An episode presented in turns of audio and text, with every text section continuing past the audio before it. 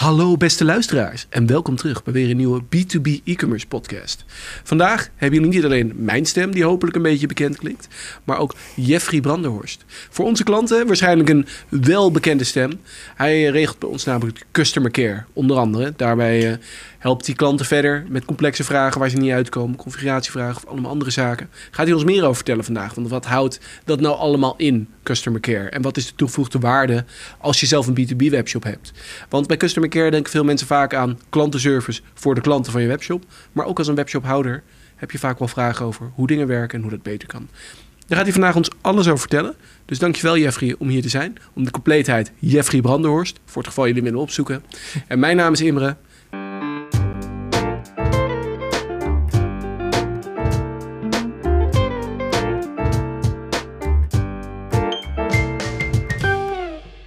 Hey Jeffrey, leuk dat je er bent. Oh Jemmere, dankjewel. Uh, leuk om te zijn. Leuk om hier te zijn, hè?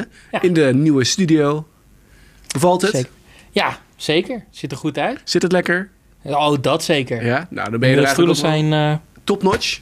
Zeker. Nou, dan moet jouw antwoorden eigenlijk ook top-notch zijn. Of ze in dit gesprek. Dus laten we daar uh, even op richten. Ik noemde het net al in de intro. Customer care, dat is wat jij uh, bij TIG doet. Ja. Um, Jij doet dat eigenlijk voor de klanten van TIG. Ja. Uh, dus dat zijn vaak de webshophouders of degenen die daar verantwoordelijk voor zijn. Uh, maar ook voor de klanten van de klanten. Ja, klopt. Ja, complex klinkt het al. Dus uh, misschien even eerst even inzoomen. Kan je even starten met wat houdt customer care voor jou nou eigenlijk in? customer care, ja, veel mensen hebben eigenlijk, nou niet altijd, maar hebben sneller negatief beeld van customer care dan dat eigenlijk is. Ja. Want die denken, ah, customer care moet ik contacten als ik problemen heb of als ik ergens niet uitkom, als iets niet werkt. Maar dat is niet altijd zo, want wij bieden ook gewoon hulp aan voor als je iets niet begrijpt of juist iets wilt implementeren of iets wil zorgen dat die website op een bepaalde manier reageert. Daar helpen we je mee, daar helpen we mee nadenken, leggen we uit hoe je het moet instellen. En ja, dus we zijn meer een hulp die je kan inschakelen uh, dan alleen problemen oplossen. Ja. Dus uh, dat is eigenlijk wat ik. Ja, dus je bent niet alleen maar een safety net, maar ook echt oprecht uh, voor. Ik noemde net bijvoorbeeld configuratievragen of je komt er ergens niet helemaal uit. Dat je... En dan voor de klanten van de klanten, wat voor vraagstukken zijn dat dan? Ja, dat zijn meestal uh, instellingvragen. Um, want die gebruiken dan bijvoorbeeld een verzendextensie die wij hebben ontwikkeld. En uh, wij geven daar ook de support op. Dus dan komen ze naar ons toe van hey, hoe stel ik een uh, in dat um, mijn pakketjes pas over twee dagen getoond worden. En dat mijn klanten niet morgen kunnen kiezen als levering. En dan leggen we dus uit hoe je dat moet instellen in de extensie. En dat is dan een klein deel van een webshop waar wij de sport op leveren. Oké, okay, ja, dus een verdere verdieping. Ja. Nou, en ik kan me wel voorstellen dat uh, dit doe je, je kom je niet zomaar even binnen van, van oh, ik ga vandaag even iedereen helpen. uh, want dan ken je natuurlijk nog niet alles. Je wel een aardig arsenaal aan uh, kennis hebben of ja, frequently asked questions in je hoofd eigenlijk. In ja. je hoofd, maar in jouw hoofd. uh, maar hoe lang doe jij dit dan al, Jeffrey? Uh, ondertussen doe ik dit al voor TIG uh, zo'n zeven jaar. Zeven jaar. En in geheel customer care zit ik denk ik al tegen de elf jaar aan. Oké, okay, dus jij je bent wel een ervaren rot in het gebied van, van customer care. Eigenlijk. Ja, zeker.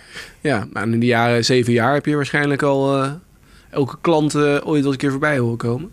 Ja, onze eigen klanten, natuurlijk de klanten van de klanten. Ik, begint zeker namen te herkennen. Ja, en zij jou ook waarschijnlijk, hè? Dat uh, vermoed ik wel. Tenminste, als ik de telefoon opneem, want dat doe ik er ook nog naast. Ja. Uh, dan hoor ik vaak, hé hey Jeffrey, ja, nee, jou zocht ik precies. Dus. Nou, dat is altijd fijn om te horen, toch? Zeker. Wel een vraag die ik aan heb, hè, want je noemde net custom care is handig om dingen uit te komen. Ja. Uh, maar je hebt natuurlijk ook wel vaak gewoon documentatie die beschikbaar is ja, voor software en tooling. Ja, klopt. Is dat niet genoeg dan? Of waar moet ik aan denken hierbij?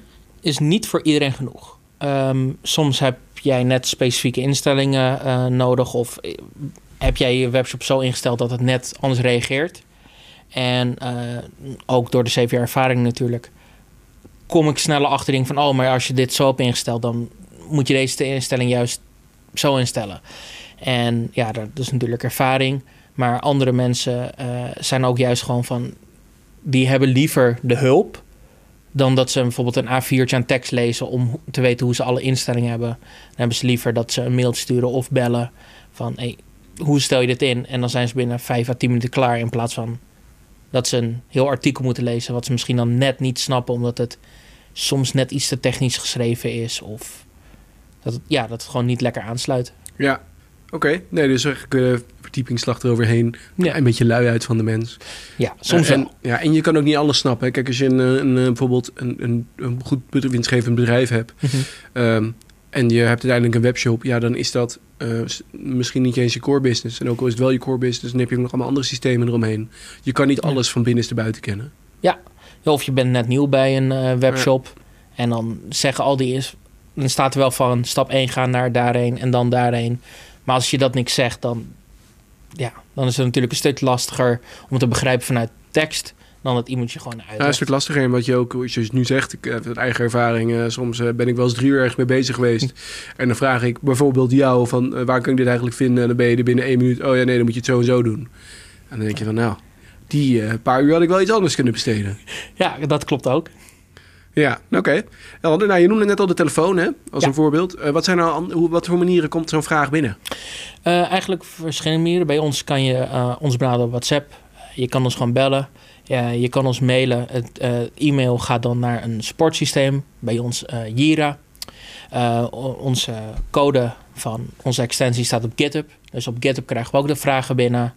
En dat zijn wel de, ja, de main ways eh, dat het allemaal binnenkomt te sport. En voor Jira is dat vaak wel het handigst, omdat je daar een één log... gelo- Ja, Het liefst eh, alles via Jira. Dat eh, zeggen we soms ook wel. Als de telefoon gaat, zeggen we nog wel van... Kan je wel even een mailtje naar ons sturen. Want dat is voor ons beter, maar ook voor jou. Want dan staat het zwart op wit. Dan heb je altijd ergens om op terug te vallen. Iets terug te lezen. Eh, mocht, eh, mocht het zijn dat ik de volgende dag ziek ben... en dan kan het collega het eh, overnemen... dan is het niet van... Waar is ja, Jeffrey? Ja, daar, die heb ik het gisteren allemaal uitgelegd. Want hè, dan staat het in Jira. En dat is wel zo handig inderdaad. Oké, nou dat handig. Want eh, je Ja. noemde een paar punten waar het binnenkomt. Je hebt al een paar opties genoemd van wat voor vragen. Maar als we nou even gewoon even heel ges, eh, gechargeerd vragen... van wat voor type vragen komt de gemiddelde klant nou bij jou uit? Ja, dat ligt er geheel aan eh, wat je gemiddelde klant is. Een B2C-klant en een B2B-klant Goed verschil, ja. zijn zeker verschillend. Een B2C-klant heb je sneller instellingvragen. Ehm, heel specifiek van, ik wil, heel simpel voorbeeld, ik, ik wil deze banner groen tonen. Hoe toon ik hem groen? Of eh, met checkout wil ik, heel veel vragen over checkout altijd bij B2C eigenlijk. Mhm. Ehm, wat logisch is, want daar ligt dan weer de core van de webshop. Eh, hoe stel ik dit in mijn checkout? Ik wil in mijn checkout alleen deze prijs tonen als zoveel kilo wordt gehanteerd. Of als deze producten erin zitten, wil ik juist niet deze methode eh, tonen. En dat soort vragen heb je vooral bij B2C. En dat zijn eh, veel vragen die ik natuurlijk daar ook Maar hoe zit dat dan voor B2B? Ja. Is dat anders? Ja, dat is zeker anders. B2B is meestal eh, iets globaler. Die hebben een idee van ik wil dit tonen aan al mijn partners of al mijn resellers. Dus bijvoorbeeld daar heb je meer eh, klantengroepen waar ze mee werken. En die gaan dan meer vragen over ik wil eh, reseller A wil ik prijs A tonen en reseller B wil ik prijs B tonen. Maar het is wel hetzelfde product. Of eh, juist een bepaalde categorie totaal niet tonen aan een reseller A, maar wel een B. Ja. En dus dat zijn meer, ja, hoe, hoe zou ik dat zeggen? Het zijn meer globale instellingen, meer hoe wil ik mijn webshop vertonen, dan dat het is van voor iedereen is de webshop hetzelfde. Dus ik wil deze instelling groen hebben. Ja, ja, ja. dus meer persoonsgericht, eh, organisatiegericht Ja. eigenlijk. Ja, Bijvoorbeeld zeker. als eh, het, het, noemen, het tonen van specifieke prijzen voor klanten. Ja. Of ik heb een nieuwe klant toegevoegd. Hij hoort nu bij een klantgroep. Ik hoop dat ik niet te veel de diepte in ga. Maar daar is Jeffrey voor natuurlijk. Dus ik voeg hem toe aan een klantgroep. Maar op een of andere manier krijgt hij niet de prijs te zien die we wel met ze afgesproken hebben. Ja, klopt. Ja, oké. Ja, dat is toch wel vervelend als je tegenaan loopt. En eh, ja, ik, ik noemde hem net als voorbeeld. eh, voor andere tooling soms ben je ook gewoon een uur bezig in documentatie aan het zoeken van wat is het nou? En dan, en dan heeft iemand zoals Jeffrey binnen een paar minuten het antwoord voor je. Ja, dat, eh, daar zijn we voor bij de Customer Care. Een soort van guru ben je. Zover zou ik niet willen gaan, maar Voor- Customer guru. ja, ik, het zal niet de eerste keer zijn dat ik zo word genoemd. Nou, zullen we daar de titel van maken? nee, je hebt een paar mooie dingen uitgelegd eh, over de verschillen tussen B2B en B2C. Over wat Customer Care nou precies doet. Ja. Ehm, en eigenlijk ben ik nu ook dan... Want je hebt een paar, een paar voorbeelden genoemd... Een beetje met wat voor de zaak je dan kan denken. Maar misschien heb je een paar leuke voorbeelden van... die jij als eh, in je ja, in je werkzaamheden als customer care hebt opgelost? Eh, recent misschien nog, dat is het Ja. allerleukst. Ehm gisteren was het? Ja, gisteren. Op maandag eh, tegen sluitingstijd aan. Net iets voor eh, half Mhm. zes, dan sluiten onze telefoons. Eh belde er nog iemand op van... eh, ik heb net jullie verzendmethode geïnstalleerd. Alleen nu toont hij niet voor Nederland. Maar dat heb ik wel nodig, want anders kunnen mijn klanten niet afrekenen. Ja. En toen heb ik aan de telefoon een beetje doorgevraagd. Nou, toen kwam ik erachter dat hij een matrix rate heeft ingesteld.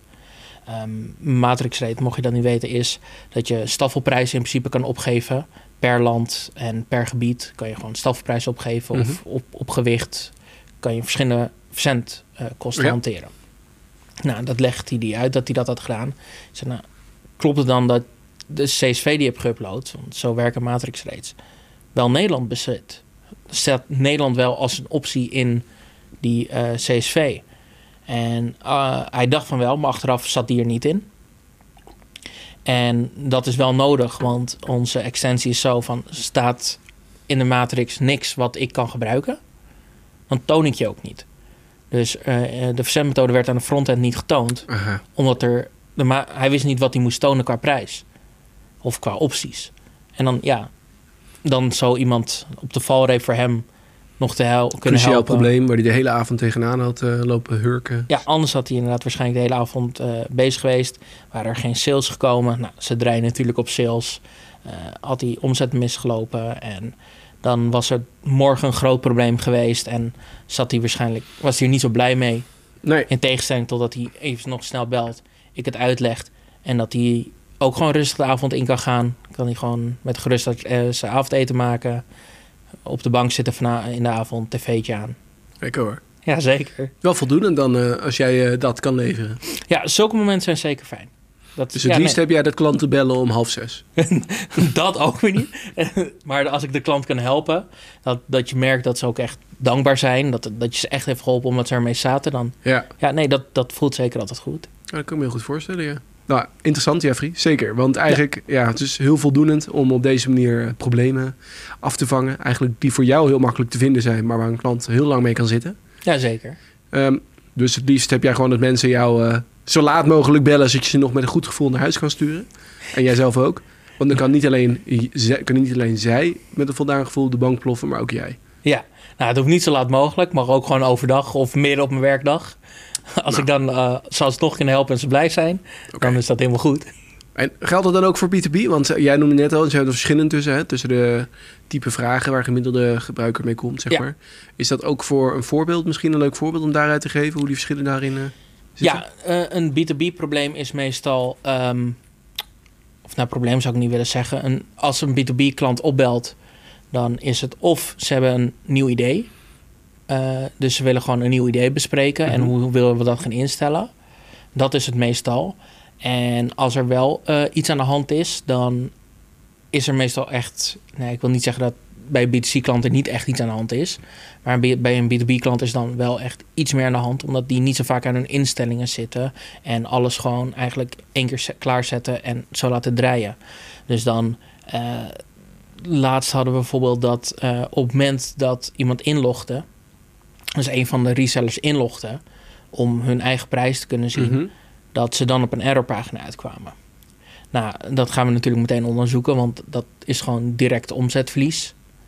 Ehm, en toen kwam er uiteindelijk achter dat er een API-key was verlopen die maar eens in twee jaar verloopt. Aha. En ja, daar denk je dan natuurlijk op zo'n moment Nee. niet aan. Dus daar kom je na debuggen achter dat gewoon de API-calls verkeerd terugkomen. Dus dan geef je dat door aan eh, de merchant. En die ververst dan weer de API-keys, want dat beheren ze meestal zelf.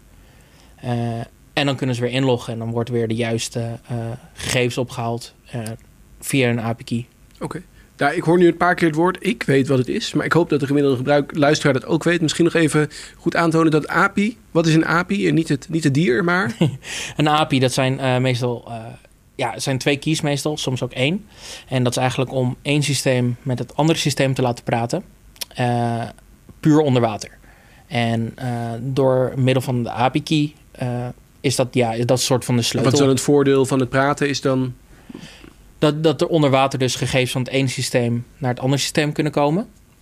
En onder water bedoel je mee dat het Onder gewoon- water dat de klant niks merkt en dat het puur op codegebied is. eh, qua frontend, qua Ja. visueel is er niks. Dus eigenlijk Dus, gewoon de data vanuit het ene systeem. Dat je die niet handmatig hoeft in te voeren. Ja. En dat die dan in het andere systeem Ja, komt. en daar mag je natuurlijk niet zomaar bij, want eh, dan zullen alle databases openstaan. Ja, Dat mag niet zomaar. Dus daar kan je dan eh, een API voor genereren, waardoor dat ja, de sleutel is eigenlijk om van het ene systeem naar het andere systeem te kunnen praten. En eh, waar de meeste mensen denk ik ervaring mee hebben, is een Google API key. Eh, om bijvoorbeeld hun reCAPTCHA te laten werken. Dat Google eh een reCAPTCHA eh, op jouw site mag tonen. Dat er zo'n vinkje komt van ik ben geen robot. oh. Dat, De Ik ben geen robot. Ja, De ik ben geen robot. Dat dat er getoond moet worden op jouw pagina. Daar heeft Google natuurlijk wel toegang voor nodig. Dus aan de hand van zo'n API key kan Google dat dan tonen op jouw website. oké. Cool. Ja. Dus eigenlijk ook, ja, dat is weer een mooi typisch probleem inderdaad. Zaken waar je minder snel aan denkt. Maar ook eh, vaak, tenminste even gechargeerd gezegd... eh, zijn er vaak wat meer complexere koppelingen aan de achterkant. eh, en waardoor je soms wat langer moet zoeken. Ja, klopt. Ja. Ja, die meeste dingen proberen we natuurlijk wel in onze... Zo clean mogelijk ja. gedocumenteerd te hebben. Maar het, het zijn vaak andere type problemen dan de, dan de gemiddelde B2C-vraagstukken. Zeker. ja, en dan als laatste eh, de vraag, de klant van de klant vragen. Heb je daar nog een leuk voorbeeld van? Of was dat eigenlijk de Matrix voorbeeld? Eh, nou, dat was ook de Matrix voorbeeld. Eh, dat was toevallig een klant van een klantvraag. Dus ja, dat, dat is een voorbeeld, maar daar komt het inderdaad meer. Nou, het is bijvoorbeeld een verzendpartij, een klant van een klant. Dus daar komen meer dingen in voor van heel specifiek. Ik wil een brievenpakketje wel of niet tonen. Of ik wil het alleen op dit product tonen. Hoe stel ik dat in? Ja, ja. En dan heb je eigenlijk niks met de verder de shop te maken. Eh, puur die instelling leg je dan uit. Eh, of de, wer- eh, het liefst verwerken we het voor ze op een staging-omgeving. Dat ze kunnen zien hoe het werkt. En dat ze de staging- staging-omgeving in principe gewoon kunnen overnemen. Zodat ze één, ze kunnen ermee testen. Ja. Ze kunnen zien of het echt het gewenste resultaat geeft. En dat is natuurlijk het beste. Ik, mocht iemand geen staging-omgeving hebben, dan is dat altijd mijn eerste aanraden van zorg voor een staging-omgeving. Want daar kan je gewoon vrij in testen. Kan je live helemaal met rust laten. En dan heb je bijna nooit hele cruciale problemen die nu opgelost moeten worden. ja, ja, ja. En als mensen nou nu vragen en bedenken van... Nou, ik loop eigenlijk ook wel tegen issues aan. Ja. Kunnen ze jou dan een bericht sturen? Tuurlijk, dat is geen probleem. En waar, waar kunnen ze dat dan doen? Eh, ik hou altijd onze sportmailbox in de gaten. Dus eh, op sport.tig.nl kan je mij gewoon mailen. En dan eh, zal ik hoogstwaarschijnlijk een reactie geven. Kleine kans dat het een collega is. Eh, of bellen. Ik ben ook degene die opneemt. Dat is ook helemaal goed. Dus iedereen kan bij jou terecht. Ja. Zo, nou, als het gaat over Magento-vragen en onze extensievragen, zeker. Oké. Nou Jeffrey, interessant. Leuke voorbeelden die je hebt gegeven hebben. Meer, je hebt mij meer verteld en de luisteraars hopelijk over eh, customer care voor als je zelf een webshop bezit of Ja. ja, ja moet managen. Ehm, dus jij eh, in jouw rol help je daar eh, mensen mee om eh, ja, ze wegwijs te maken, te helpen met configuratievragen, dingen waar ze niet uitkomen. Ja, want documentatie is soms een soort van groot doolhof. Klopt. ja, en de verschillen tussen B2B en B2C zitten er voornamelijk in het B2C vaak meer op het ja, dagelijkse heilen en zeilen zitten om te zorgen dat het uiteindelijk goed werkt. Wat meer met de instellingen speelt om dat op de juiste manier te laten werken. Terwijl B2B vaak wat meer ja, gepland is, meer ingesteld en ja, meer op het persoonlijk vlak zit in plaats van op de massa. Ja. Eh, en met een paar leuke voorbeelden die je gegeven hebt. Dus ik vind het heel interessant om te horen. Jij hebt het Mooi. genoemd, dus ik ga het nu nog een keer noemen, luisteraars. Support.tig.nl bij een vraag. Dan kunnen jullie bij Jeffrey terecht. Eh, en dan, eh, ja, dan kan ik kijken of we hem daaruit wat verder kunnen helpen. Want ook ik kom met vragen bij Jeffrey uit. Dus Jeffrey, dankjewel voor je tijd. Graag gedaan. En beste luisteraars, tot de volgende keer.